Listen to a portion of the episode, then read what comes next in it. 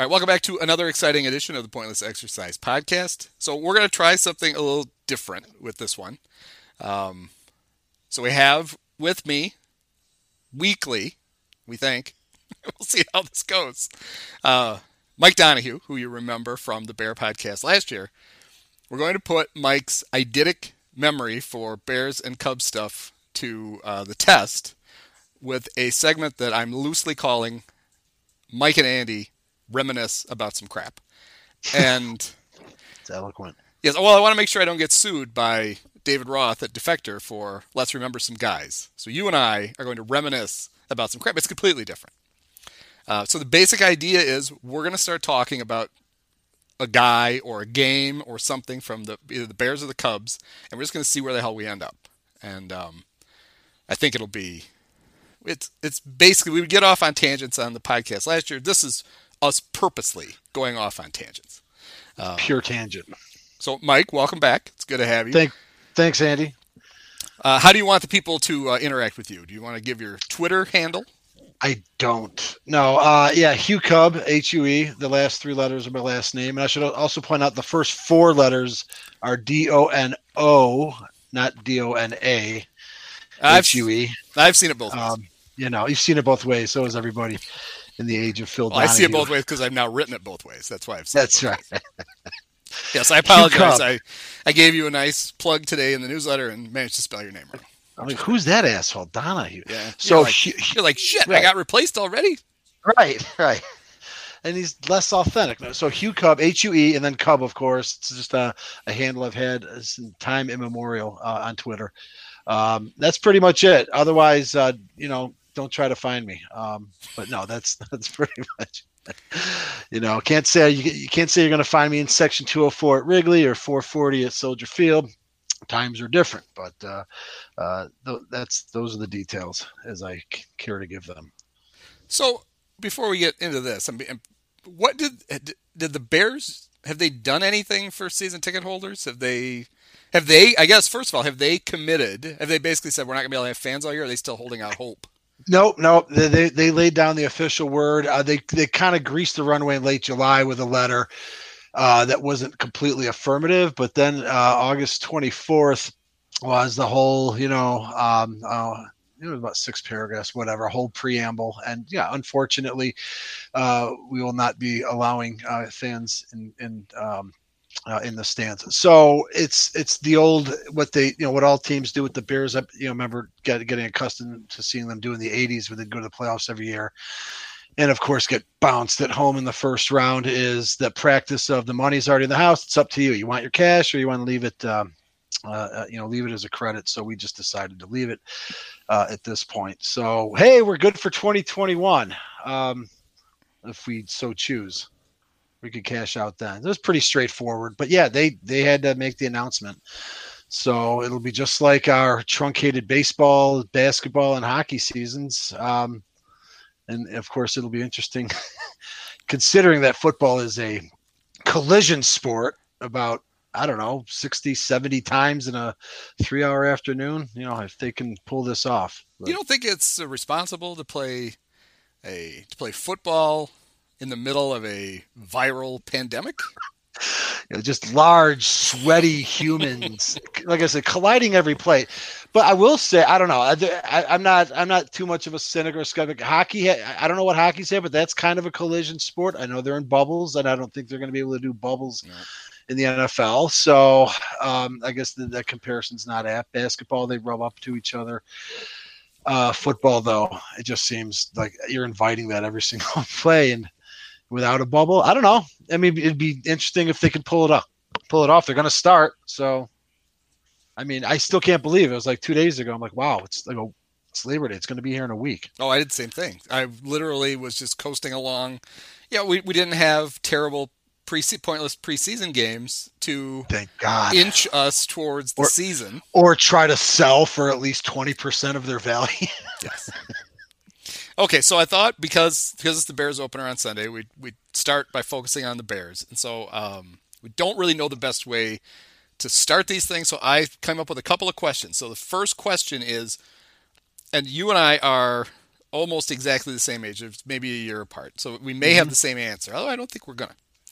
Who's Okay. the first Bear quarterback you actually remember? I actually am going to have to go with Vince Evans. Oh, good. Okay.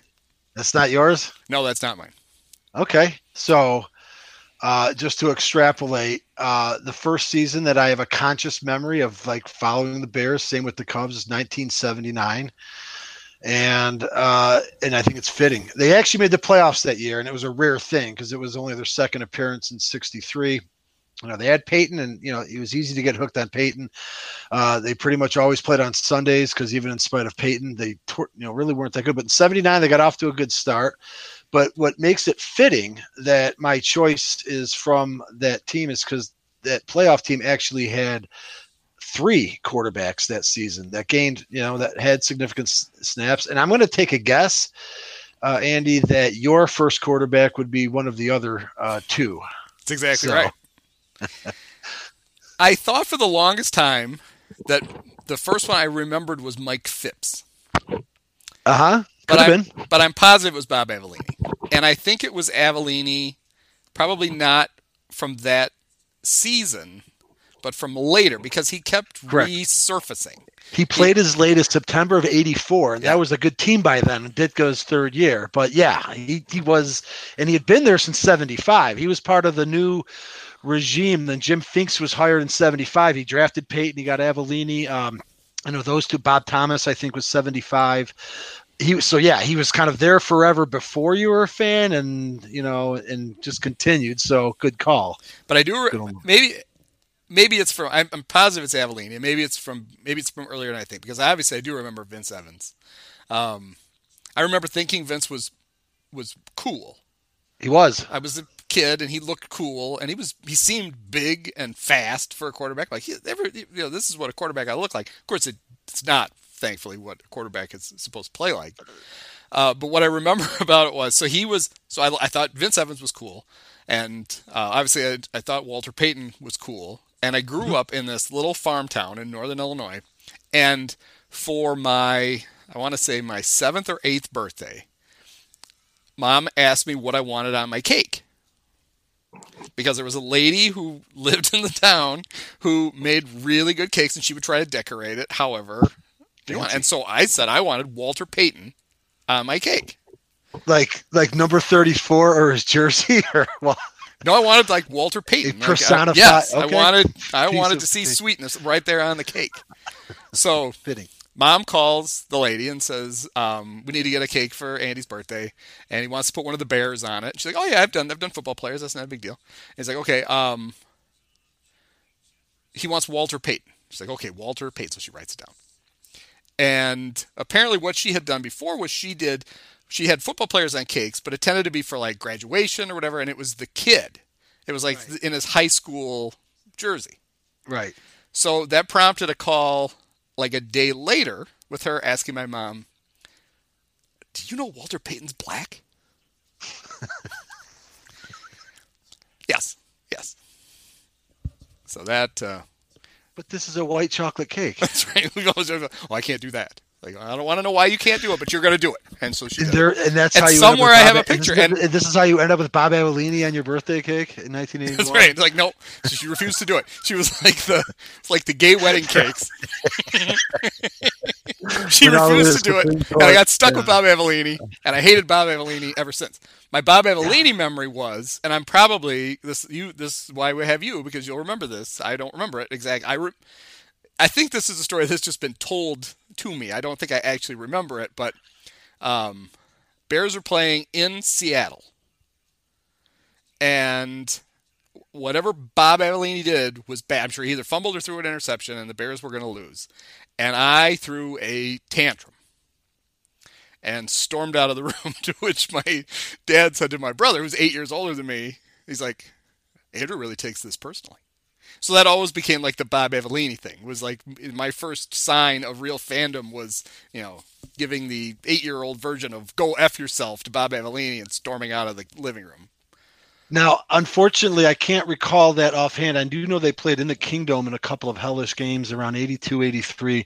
That's probably um, when it would have been because I would have been. One I remember a, a, rookie McMahon. It might have been the same game. Uh, uh, punted on third down, which I thought was pretty cool. The Bears were like third and 30, and he's out of the shotgun and he uh, and he unleashed one. So I did find a game in 82.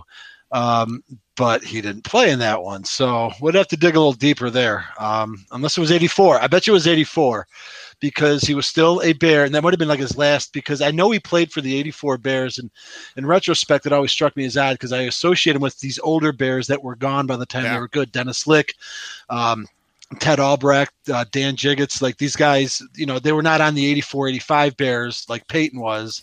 They kind of came up with Payton, uh, but they were gone. I'm like, oh, I forgot that, that Avellini uh, hung around long enough uh, to the 84 season and I believe he actually got a start in a victory against the Packers, but they played the Seahawks. And at the time, Franco Harris had signed with Seattle.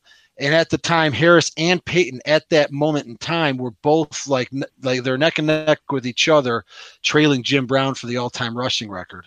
Uh, Franco never got him. Pittsburgh had cut him loose and ended up with Seattle. Uh, but I'm looking at a game September 23rd, 1984, to see if Avellini was in it. And yes, it was, it was 13 of 26, 119 yards and interception. So not horrible pass completion percentage. That whatever that interception was was so bad that it required Rusty Lisch to come into the game, go six of 12 with two interceptions. So and yeah, so McMahon was hurt, and that's why McMahon would have started that season. So and, and I don't think Avellini may not have played. I think McMahon may have come back, or they picked up Steve Fuller uh, probably by the next week. Um, so there you have it. Your meltdown. I can pretty much nail it was Good. September 23rd, 1984. Yeah, McMahon came back the next week against Dallas. And Avellini was no, so that was that. It may have been the last pass Avellini threw. So if that went out with helps. a bang, he ruined my. I would have been. 11, well, I was I was old. I was 11. I probably shouldn't have been. Well, I'm 11. I'm allowed to throw tantrums. No, yeah, 11. 12, I was 12. Little did I know so, that the Cubs were going to do more horrible things to me just a couple weeks later. weeks later. Right. Right. On the day that Walter Payton broke the all-time rushing record. That's exactly right. Yeah, and he was even asked about it by Brent Musburger. Not like you know, as a, as a kid, I ate it up. Like now, I'd be like, "What are you asking Walter? What he cares about the Cubs?" But he was like, "Yeah, they're going to pull it out today." No. Um, my my er, my my I just have you, you said Vince Evans has a great arm, and it's like the one image that sticks with me was, and it would be 1979, week two, pretty sure it was 79. But yeah, Evans threw an 80 yard touchdown uh, against the Vikings. And, you know, the Vikings for you and me, uh, Andy, have generally sort of been, if anything, maybe a little bit of a, of a nuisance, but really not a whole lot of consequence. But for people like I'm sure your older brother, if he's eight years older, and certainly mine, like they were definitely um, a a feared presence in the 70s within the division. They used to beat the crap out of the Bears all the time. Um, so it was kind of a thrilling thing when rookie Vince Evans got into a game. And I don't know how Avellini must have gotten hurt. Uh, but yeah, Evans didn't ever really catch on with the Bears, and that '79 team ended up with Phipps uh, helming the uh, the offense in the playoff game that they lost in Philadelphia. But yeah, three-headed monster who sums was, it up. Who was the coach in '79? Uh, Jack, the Neil Armstrong, who we used yeah. to like to say, the "They sent the wrong Neil Armstrong to the, room, to the we sent the wrong Neil Armstrong to the moon." Neil Armstrong. The moon. Yeah, Neil with two L's, by the way. He was a. Uh, I think he was on Bud Grant's staff in Minnesota. It's more like Neil with ten L's. Ah. yeah, that's not, not. Yeah, Neil came after Jack Pardee, and you know Ditka came after Neil. Okay, so those um, those eighty four Bears actually started five quarterbacks that year. They did. Really? Yes. Can you name the five quarterbacks? We got most of them. I think there's just one. Well, uh, Avellini. I mentioned Lisch, uh, Avellini, Lisch, McMahon, Fuller, and oh, Greg Landry. Greg Landry who uh, who when I was just doing a little bit of you know his background, you know, look on on the Bears' upcoming opponent, historic from a historical perspective, because as we know, the Detroit Lions have not have won one exactly one entirely one postseason game since Bobby Layne and and the Lions won their third championship in six years in 1957. One playoff game, which we would remember since we were at Northern, was in 1991 when they got thumped in the in the title game. The only playoff appearance that the Lions had between 57 and 19 1982 was a game in 1970, which I was delighted to learn their quarterback that day was Greg Landry. Good so lord.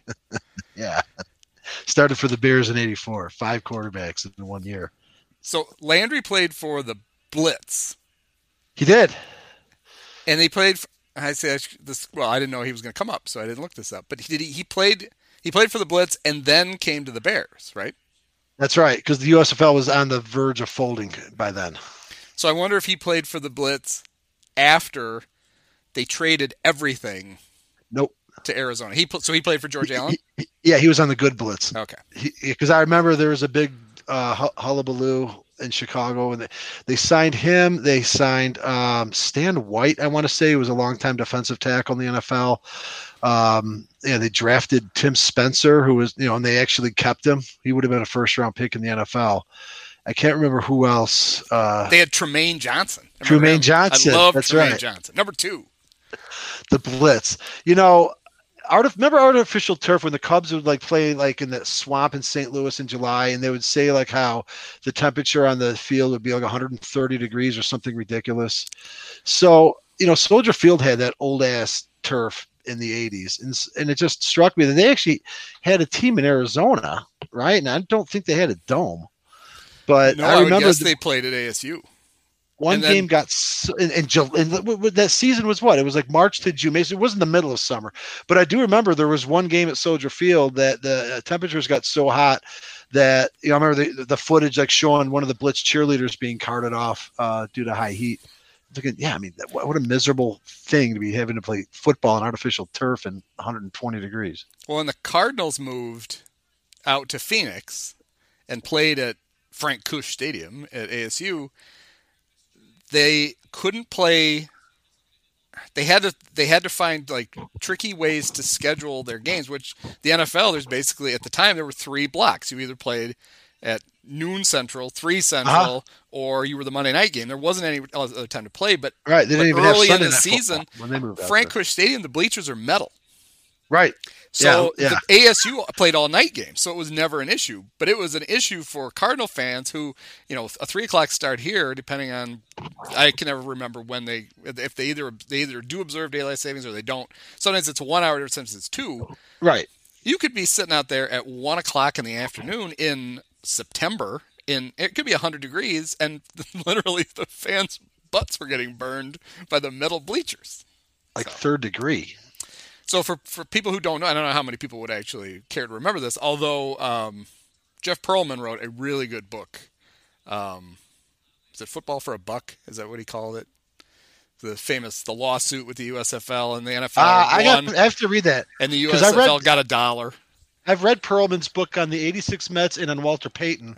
Um, pretty exhaustively researched. So I have, I should, I, should, I want to read that, especially, you know, not that I need any further convincing, you know, you know, when asked Donald Trump Yes. is, but Oh, yeah, I, he- bel- I believe he had a central role. There's a great. Sometimes you find it on Twitter. There's a great. Um, so John Bassett owned the Tampa Bay Bandits, Okay. and his daughter was Carling Bassett, the tennis player. Wait, you're, you're going over the, the plot of First and 10, the HBO miniseries from the 1980s. I'm sorry. in the book, and then you sometimes you'll find it on Twitter because Pearlman posted it. He wrote a great letter to Donald Trump, which he kept a copy of, and so you could see what he wrote.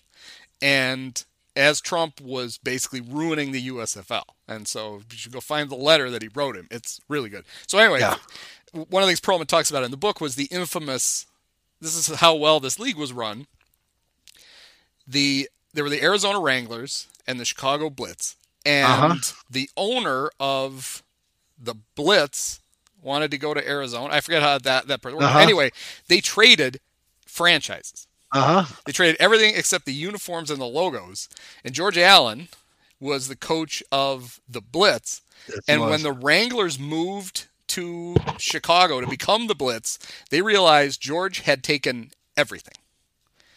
Like he took the furniture out of the practice thing, he took the chalkboards off the walls, he took everything to Arizona. So they got there. They left every. They left that kind of stuff, and they Uh-huh. came and they didn't have anything. They didn't have a. They didn't have a water jug. They didn't have a first down marker. They didn't have a football because George Allen packed it all up, knowing full well that that stuff was going to be there in Arizona. He just to be a dick because that's what That's he was. awesome. I- he I- took you- everything with him. I remember you told this story last year on one of our episodes. and We were going riffing on George Allen, having some good laughs. That's a that's astounding. Ironically, he probably took a Gatorade jug. And as everyone knows, that's what Cause killed George. Allen. That's right. on a night that was a little too cold to dump Gatorade on a 78 year old coach. Which, which They did, hoping, and he I was hoping that might be the end of it. Uh, well, uh, that that procedure. Which, by the way, as I like to point out, and you can see some loose evidence supporting me on the internet. The whole dumping, you know, that is so associated with LT and Bill Parcells. But I distinctly recall Dan Hampton and Steve McMichael and the Bears thumped uh, the Minnesota Vikings in that one year after Bud Grant retired, but before he came back, in there, his defensive coordinator Les Steckel was their coach. They went and had a three and thirteen mark. The Bears clinched that division four weeks to go.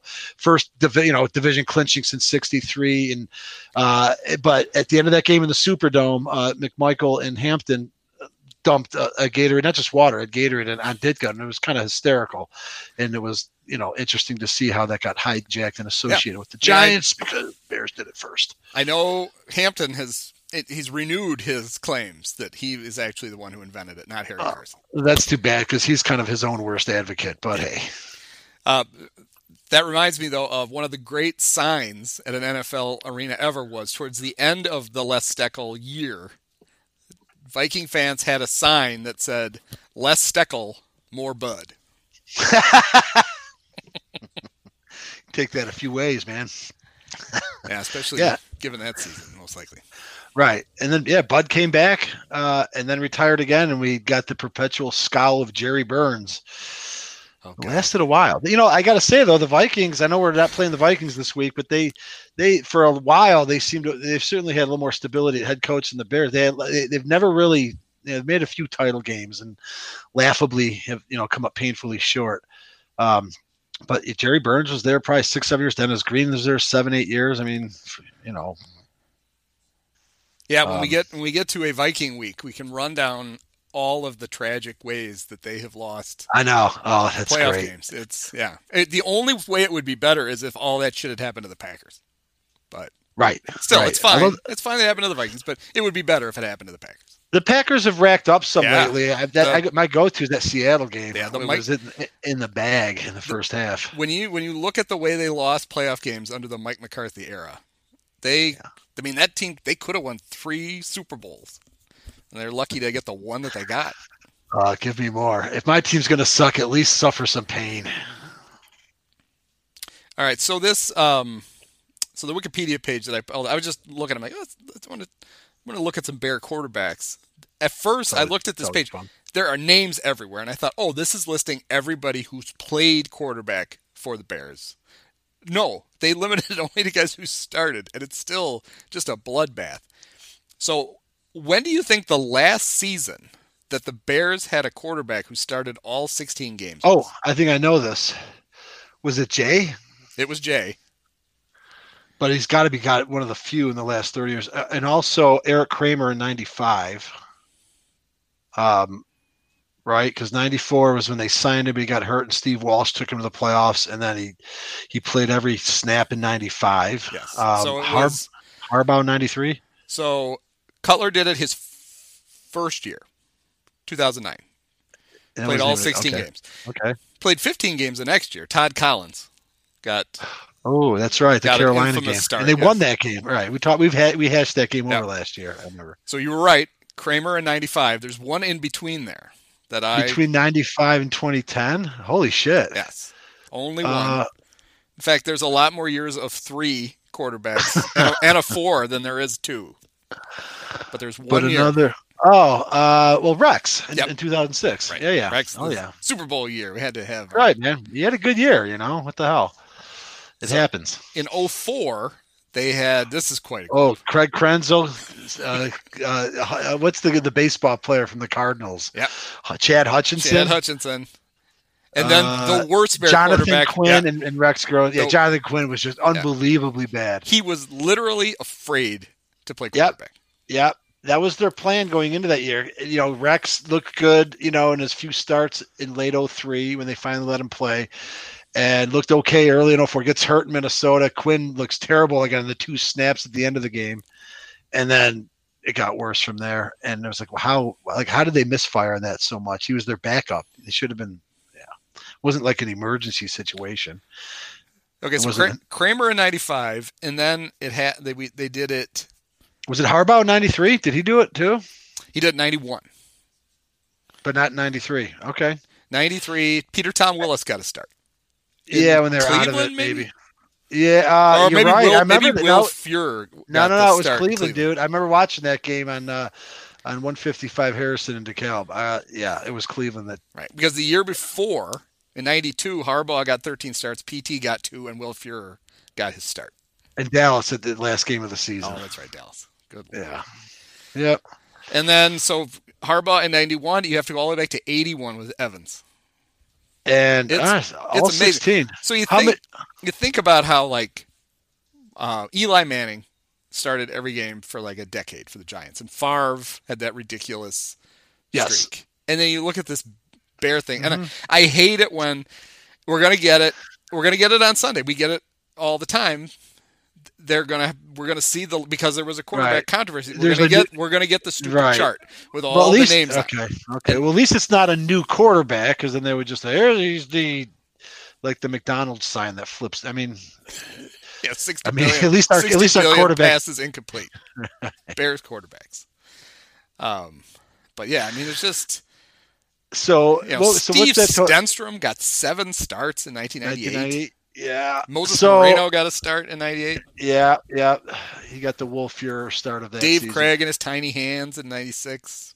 Yeah, I remember that season, and yeah, they still would have made the playoffs had Jim Flanagan caught the goddamn pass in Yeah. Denver. By the way, Not not So- to not you know not to besmirch the great Dave Wannstedt, but throwing a pass to a defensive tackle. right maybe maybe actually throw the ball to an offensive player. I don't know. It's crazy because you got him lined up at tight end, so it's not like you're actually hiding him. He's Yeah. eligible, and they know it. There's no sneak there. You, But he was have a- open. Flanagan did drop it, but Yes, it's true. still, your point stands. It wasn't like they defended it. So what was that then? So it was it was just eh, eh, it was all no court no Bears quarterback has done it more than once in our lifetime, right? It's all unique cases. Started every single game. Cutler only did it once. Harbaugh did it ninety one. Grossman did it. Vince Evans, and that's it, right? Four, four and forty years. Um. Well, Oh, no, it- because but we wouldn't have remembered these. Uh, Bobby Douglas in '72. Yeah, no, but in the last forty in our lifetime. But yeah, okay. Douglas is the next And one then- after before Evans, Actually, if you, it, we can do the proviso, at once that once they went to 16 games, which it's be only like been it's only been is that- seventy eight. Okay, nineteen seventy eight. Yeah. then it's only been Evans, Harbaugh, Kramer, Grossman, Grossman. Cutler. Okay. God. Mitch almost did it last year, except for the He did really? except for the landing on his shoulder because he started Yeah. 15 games and he started Well, it- 14 the year before. And the year before, he started quite a few. Yeah. Yes, he has started 29 of the last. Oh, even more than that, because he, whenever he took over for Glennon, he's probably started 41 of the last 44 games. Well, he's getting up there. You know, I mean, Cutler. Uh, it didn't take Cutler long. He just had to stay healthy because he was, you know, he was elite enough statistically to put up numbers, but it didn't really take him long to become the all-time Bears record holder in all kinds of categories. You know, like that Luckman record was just low-hanging fruit in the 21st century. Well, this, how many times do you think Sid Luckman started every game? Uh, five, six, seven, exactly. Yeah, right. What? He did it once. Uh, But they did this weird. Well, Well, actually, I know why. Because they had multiple. So that's not fair. Because the, Well- the in the T, like they have, when they get back to his years, it says Sid Luckman slash Bernie Masterson. Okay. Sid Luckman slash Charlie O'Rourke. So they were basically they probably just listed Seems them at like back, semantics. and then Yeah. he was the one taking all the stamps. But Yeah, I'm looking. At, I, I, there is a we. So yeah, he only technically did it twice, but but then okay. after after the war, apparently Sid was off injured because he's at, he's literally splitting time with uh, like Mike Jormaluk. He's got three starts. okay, whoever that is. And then his last year, he split time with Johnny Lujack and George Blanda. and did he not also s- uh, split time with Bobby Layne, or uh, I thought he may have? Yes. So yeah, George George Blanda. 1948. Okay. Um, as my dad will point out, George Blanda, pretty good linebacker, terrible quarterback. It was used it as his indictment of the AFL when Blanda came in and threw like 80 touchdown passes. And a kicker. Or punter. But he ended up having an extraordinary career. There's there's a there's a Happy Days episode, which of course Happy Days is a show that was filmed in the 70s but portrays the 50s. And the joke in the 70s was they're watching the TV and the reference is made to Blanda, and it's taking place in the 50s. And of course, something along the lines of Mr. Cunningham saying, "Blanda, he's still playing." Oh. But yeah, I mean, yeah, Blanda played from Hey. 48 to 74, I think. Happy Days was not big on the continuity. They literally forgot one of the kids, Oh yeah, Chuck. Chuck. And in the finale, Chuck is never mentioned. I mean, Chuck was dribbling a basketball through the first whole season upstairs. Yeah. And yeah. then when when Mrs. C talks about her kids at the end, she only mentions Richie and what- So what did Chuck do, man? I know, he That's got harsh. She, she wrote him out of the family. Yeah. Okay, um, who was the first Bear jersey that you owned? Okay, I want to. I'll take this one because I have to hear yours. Uh, mine will not be a surprise to anyone. Probably born anywhere within 150 miles of Chicago between 1968 and 1979, um, and of course it'd be Walter Payton. I'd only like to add the one. The only reason I remember I had that jersey, and I know it had to be my first one. Uh, my dad took us to a Cubs game in 1980, and uh, as would be the case, because there were five kids, although not all the kids went. I had brothers that were older, but we would sit in the bleachers. You know, good whole wholesome family fun, or more like you know, I can afford to take my family of five and sit in the bleachers. It was a, great life experience. But we got down there early for batting practice, and I brought my glove, and apparently I was wearing my Walter Payton jersey. And before the game, um, I was trying to get. I was like in the third row, and I stood up and uh, shouted for a ball. And uh, the eventual Rookie of the Year uh, of the LA Dodgers, Steve Howe, turned around and he was talking to a teammate. I didn't notice if he had, you know, any kind of you know booger sugar dripping down from his nose, but uh, in any event, he you know he kind of like pointed to me as my dad would point out because I was wearing a Payton jersey. Like who goes to a Cubs game, you know, wearing, uh, but you know, it's how huge Payton was too. Um, but then he proceeded to throw the ball and it fell two rows short. Mm. So, and you know, back then, no one's going to make a big deal out of a kid getting a ball. So it was like, hey, give him another one. You know, it was like, all right, the guy in front got it. Nobody cared. You go on with your life. Uh, I'm more mad at Steve Howe than the guy that took it because, again, I don't think the ethic back then was it mattered, you know, that a kid didn't get it. But um, it was it was the fact that I was wearing a Walter Payton jersey that I think kind of got Steve Howe's attention. So that's my anecdote to go with what would otherwise be an obvious answer, right, Andy? You would think so. I don't know why, but my first jersey that I ever got, this is ridiculous, was Roland Harper. You know, Roland got 991 yards. I want to say the year they almost be had two running backs with a thousand yards. Like, I'm sorry, we're out of 34. Yes, miss. we got You have we 35. got a 35. so there was a sporting good uh, store in one of the malls in Rockford, and I asked for um, a Bears jersey, probably for my birthday because it's December. Yep. And so, mom was going to town, and dad's like, "Hey, you know, get him a get him a jersey and uh, put Knockoff. and put uh, and put his na- put his name on it." Oh, okay. They'll do that. They would print the name on it. So she comes back and she's got she pulls the jersey out of the box to show dad, Uh-huh. and it's 35, and he's like, "Oh, what the hell?" She flips it over and it says Andy on the back. he's like, "Well, shit. I guess I didn't specify that it should be the last name." So, but I was a little kid, so they gave it to me, and I wore that thing a lot. I'm sure I wore it until the numbers, you know, wore off of it. Sure. Um, you made, made you kind of a hipster. Like well, everyone else has got their Walter Payton jersey. I wonder if psychologically it's the reason that I've always gravitated towards like I always like the best player on the teams, but I always find like I'm, I always make more of a connection with somebody else. I mean, that's how I go through life as a Luis Valbuena fan. Um, Sure. Or you know, I always I loved Michael Jordan, but I always had like Scotty was my guy. I loved Scottie Pippen. Yeah, and I wonder if you know Shawon Dunston was my favorite Cub. You're right, right. most of my life. I got you. I got you. So maybe that's maybe that's why. But yeah, I got the uh, and it was a it was probably the same kind of jersey you had. It was you know it was it was like double nylon, and it was long. You know, it had like the thing went down almost like a baseball. It wasn't a, like- right. right. It was a long sleeve. Came like was halfway down your sleeve. forearm, Yeah, it goes and it had, but it did have the iconic. You know, it had the orange and blue stripes the on stripes them. around. They were yeah. sewn around the thing. But Okay. then, but then it had it didn't have the you know it, it didn't have the right. Although they had kind of block numbers back then. Okay. They had shifted away from the cool ones we see now.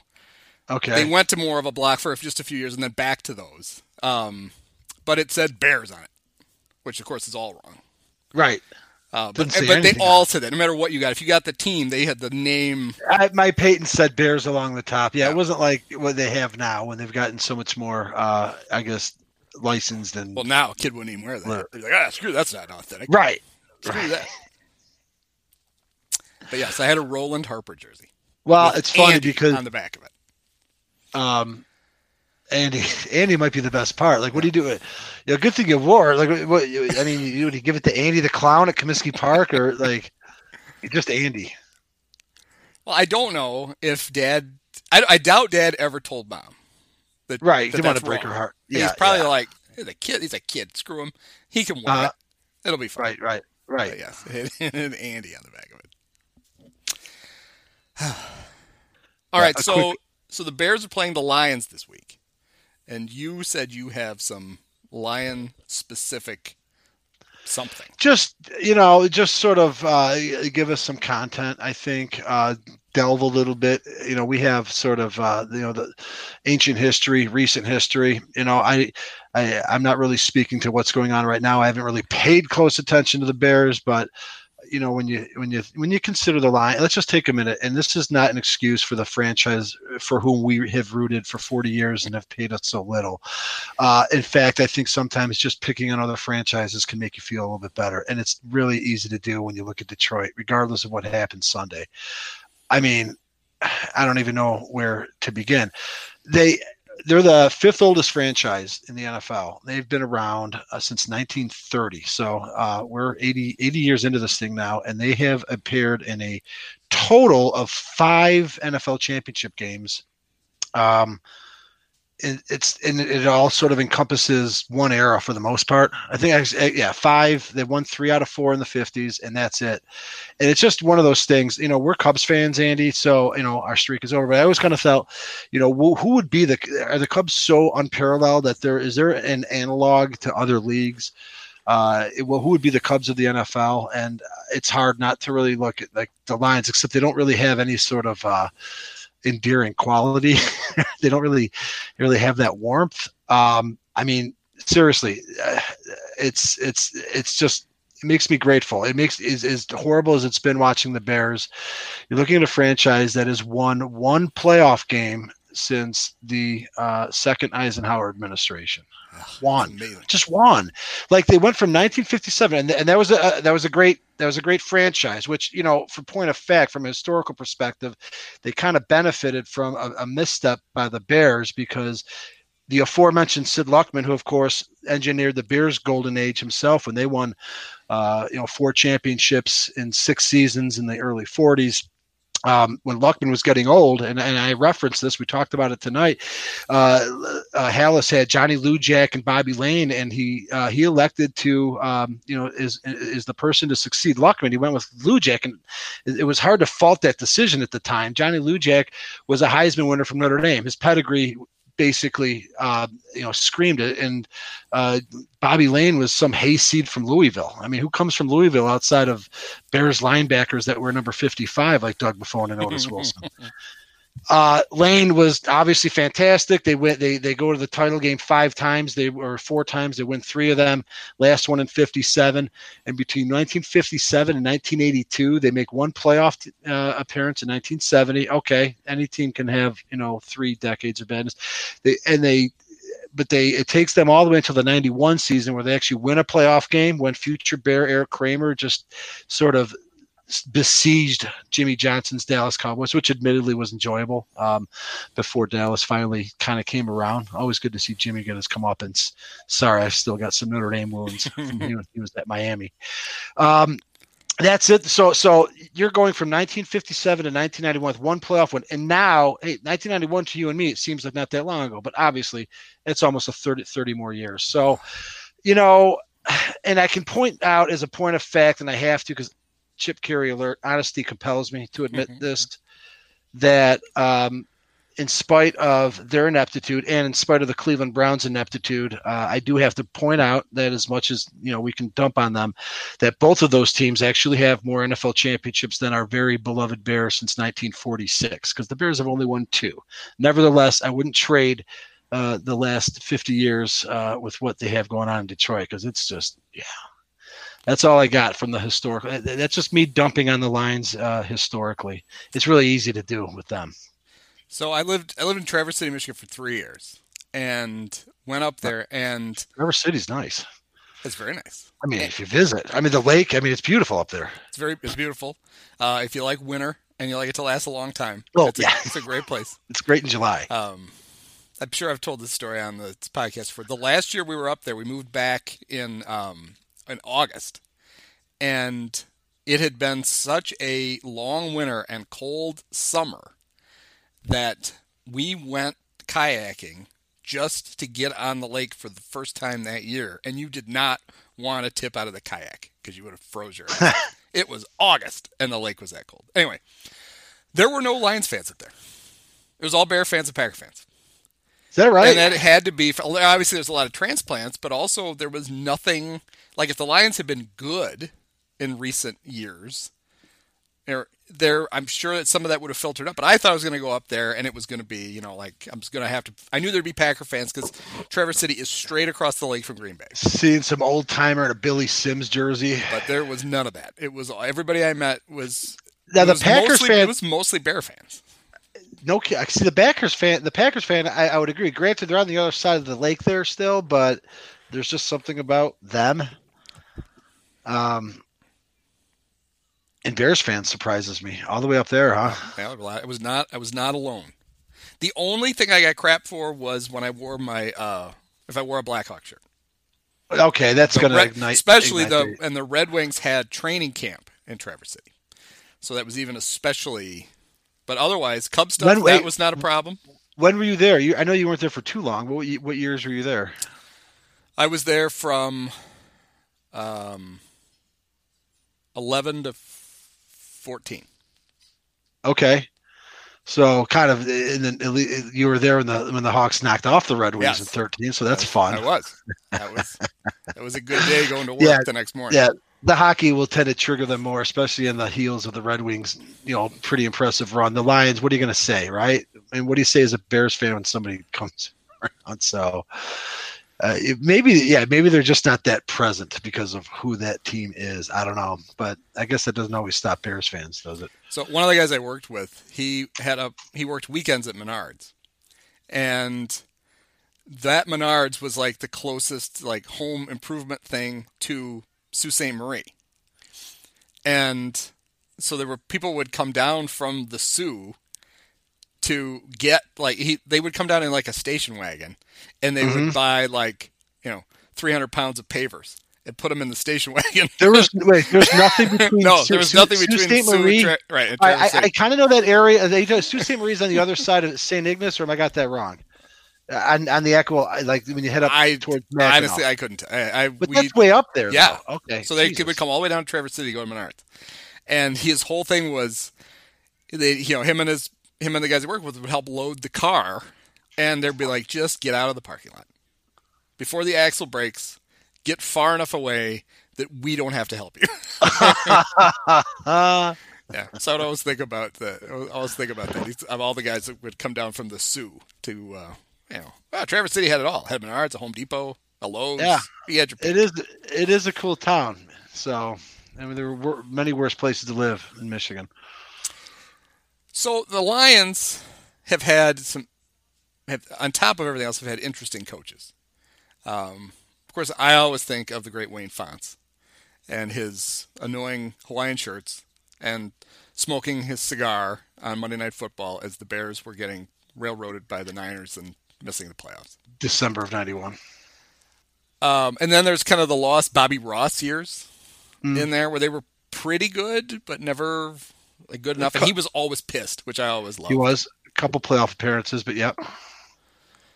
Um, What about Gary Moeller? Do you remember that? oh God, yes. And when the Bears knocked him out of the playoffs, Gary Moeller almost led a team to the Gary Moeller, who was Bo Schembechler's successor until he got into a drunken rage at a restaurant, abruptly ended his career. Not ended his career because he resurfaced with the Lions later, but he was replaced by Lloyd Carr, who finally won that championship for them. But yeah, Moeller kind of showed up in Detroit following or uh god it would be Mornhinweg. i don't know who i can't remember no it was 98 99 but um yeah Yeah, good times Right, we had Marty Mornhinweg who got crap for an overtime game in Champaign. you're gonna trigger me by on a way really windy day, Correct. taking or electing to kick off. which is in itself was fine and i always felt that he Well, was unfairly maligned I for, for electing to kick. It was actually a sound idea because he was factoring in the wind. What happened, and you can look up the box score, is that they got into a third. They got the Bears into like a third and seven. I, you, you can look up the details, and I don't know if it was an incomplete pass or what. They were like at the thirty. It was like a really long field goal attempt into the wind, and instead of uh, uh, forcing them to kick, which would have been the strategy, he took the penalty, and somehow the Bears converted the third and seventeen, and then got a makeable field goal. So that's the thing. It wasn't. It'll always go down that he gets crap because he uh, he he, he won the toss and elected to kick. No, he got crap because he didn't follow through on the reason he made that decision. no, and there are honestly, if you did it today, if you gave the as a Bear fan, I I wanted them to lose the toss because In in, today's e- in every well in every overtime thing ever because they very rarely have had an offense. It was always seemed like a better idea for the defense to go out, force a three and out, and give you decent field position so you could have one lucky play and kick a field goal and win the game. Mhm. Um, so honestly, I'm sure that you know sitting on my couch that day, thinking, "Oh shit," you know that's going to work. It didn't. But I'm, I guarantee. I remember thinking that it. I, I remember being surprised. Oh, I shouldn't be because if you do, you know, today I think people th- people like to think that they're more open to unconventional things. They're really not. Uh, they like when other teams do unconventional things. they want their own team to actually do them unless they work. Um, but I'm sure that I was like, I couldn't believe that he was getting that much crap for that. Mhm.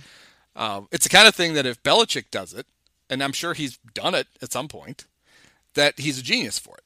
I mean, that was the guy who, um, when that was the game, so that was the AFC Championship game the night after the Bears, or the, that the night that the Bears had beaten the Saints, and they were going to the Super Okay. Bowl, and we're wa- and watching the game to see who they're going to play. Colts and Uh-huh. Patriots. That was the infamous fourth down where they threw the pass to Kevin Faulk. And it, it was going to be Ah. short of the first down, and Faulk didn't catch it anyway.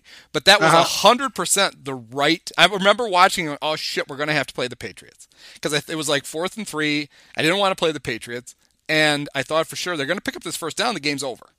And Right. Belichick thought the same thing everybody else at home did: is if we give the ball back to Peyton, he's on a roll. He's going to beat us. So he went Right. for it, and he gets crap for that, although not as much because he's Bill Belichick. And when you have, you know, however many rings he's got combined between all of his stops, uh, you become a- you much, become right. inured to that. Um, Right. but that wasn't. We we still live in a place where everybody wants to, to try the crazy thing, but then when it doesn't work, they're quick to jump on you and tell you how stupid you are that you did it. for sure. Yeah. Unless you're Dusty Baker and that thing is to just leave your starting pitchers in until their arms fall off. Yeah, dude. So the other thing that we've got going on this weekend that um, we talked about on the Bear podcast, um, is we spent all last year, all last preseason at least, with the stupid kicker extravaganza. The, Matt Nagy turned it into a freaking game show, and Eddie Piñeiro apparently won it. I guess he won the game show. And so as we got closer and closer to the start of this season, all of a sudden they brought back the great Cairo Santos, who remember kicked for the Bears for like oh a week. God. Okay, thanks so for the update. All right, so they bring Cairo. Oh, you don't even know this, so this is like breaking oh. news. So they bring yeah, Cairo Santos back because Eddie's got a sore groin. Um, Eddie, I don't know if he still is. Eddie was dating. Um, my niece played volleyball at DePaul, and Eddie was dating this, yeah. one of her teammates. Right. So maybe that's where the sore groin came in. I don't know, but Eddie had a sore groin. So they bring see what you can see what so you can find out there. So they bring Cairo Santos in as insurance. Well, then when they do the roster cut down, Cairo gets cut. She's like, okay, well, this is no problem. Then they put Eddie on the injured injured reserve. So it's like, do they have a kicker? Well, okay. apparently they do because, as Brad Biggs let us all know today, there is a super special practice squad this year. The eight man practice squad, there's four spots where you can protect those players. So the you know, the way the practice squad works is if you see a guy on, an, on another practice squad and you want him, you yep. can have him if you put him on your 53 man right. roster. Right, right. Well, there's four players that you could protect so that nobody could take them. And apparently they get paid a little bit more. And sure. Josh McCown, our old buddy, another former Bear quarter, is on the Eagles practice squad. He's a 43 right? year old practice squad member, but he's on the protected practice squad. He gets a little more money, and then he's just going to be the third quarterback in every game and he doesn't have to sit on the regular roster. Anyway, the long story short, way too late. Um, Cairo Santos is on the Bears practice squad. They burned one of those spots for a kicker, and he's one. Spots? Well, and he's one of the protected four. Tyler Bray, also one of the protected four. Oh, hey, because hey, you wouldn't want somebody stealing him off the practice Tyler squad. Bray go. so he's the kicker because Eddie is out. I think at least I don't know when the designated return is this year. It might be different. It's I think he's out like eight weeks. So we're is gonna get we're getting lots of Cairo Santos. All right. So at, he fit into the reminiscing because I remember they signed him. Um, I God, when was that? That was the year before our uh, little double doink friend they they had Santos before. I don't even. Yes, they've had Cairo Santos one before, and he was, he was injured, and he tried to kick in a game, and it didn't go so well. I and the I John Fox out, Bears yeah. had to yeah, keep I, had to keep going for two. It was 2017. It had to be the John Fox era because I tuned out during the John Fox era. 2017, he tried. It was. Uh, he attempted two field goals in two games. He made. Yep. He made one. Okay. And he made a couple extra points. And then okay. his groin go bye bye. And um but anyway, he's back. The great Cairo Santos. Well, is the Bears kicker for the foreseeable hooray. future. Actually, look forward to. he had been good in Kansas City, but then he got hurt, and that was an issue. Bad timing. I mean, ride that gravy train but I don't remember who the who he replaced. And this is good to be looking this up right on the actual podcast. Although that's kind of the idea behind this podcast. So screw it. That's right. If you don't like it at home, Just, tough. I'm jumping forward. on this rabbit hole. Do you want to follow me or not? Oof.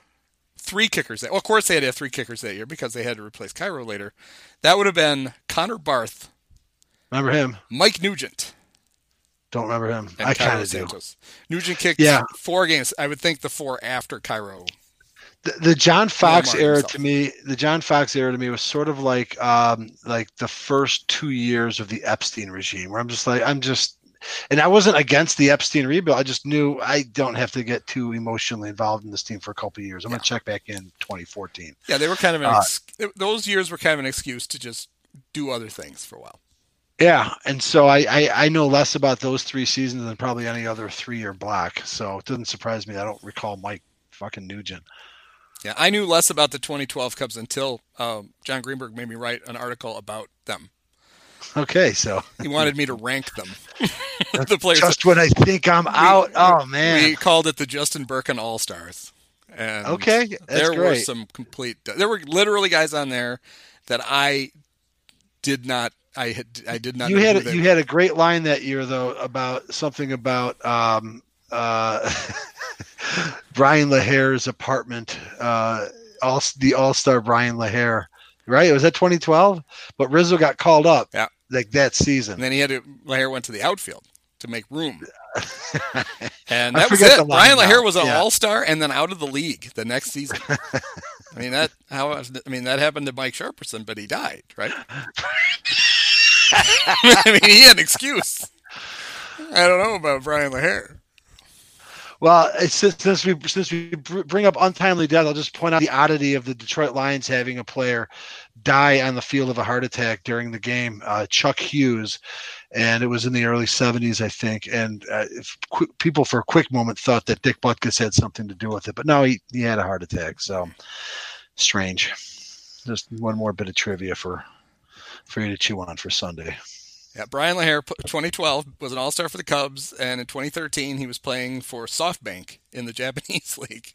Is that was that his employer team? He kicked it around. He, he came back, played, tried to play for the Indians, played in Columbus and Akron, but never made it back. He never made it back up. No.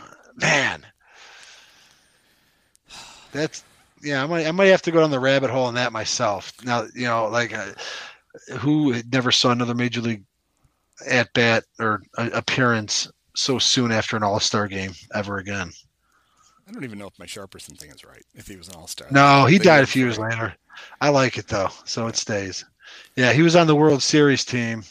Yeah, right. He was a 92 All Star, and he um, Uh, he died in 95. I think. 95 yeah Why the hell was he an All Star? 92 Yeah, he had 300. Uh, it, might, might- it might have been okay Oh yeah, you gotta have. Why the- wouldn't I mean? Why wouldn't this get you in the All Star team? well what, what, why do you think well, He go had 300. He slugged 394, and he had Yeah, yeah, yeah. he had three homers and drove in 36 runs. That's the old rule that also allows Virgil Patrick Hughes to introduce Ron Coomer as former Yes. all former Cub and All Star, because in 1999 somebody had to go from the forlorn Minnesota Twins. Well, and it was um, Mike Matheny picked um, Josh Harrison because he wanted a utility player because they were playing to win. What if late in the game he needs? Like, eh, shut up. What a pudding brain! And then there's Sparky Anderson taking Steve Swisher because apparently he did pretty well against Cincinnati. Steve Swisher, Playing the All ma- Sparky playing the matchups in the All Star game.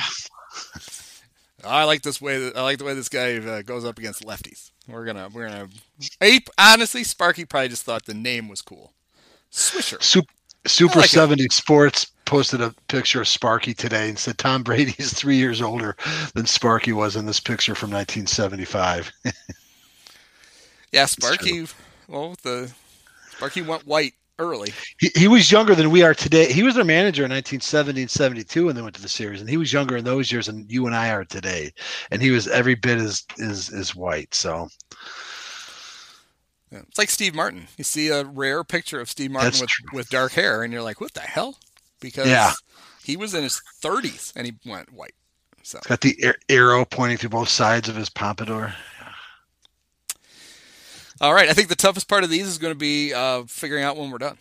Yeah, I, I- yeah. I so in case there's any I is think there when we get to Steve there- Martin, we're probably done. in case there's any concern if we could ramble on for bullshit for an hour, I don't. I think those are 50, answered. So 57 minutes, starting with who was your who's the first Bear quarterback you remember, and ending with Mike Sharperson. And untimely. that's what. I want. Is I want somebody to chart the conversations. Just how how do we get from point A to point B to point whatever. My God.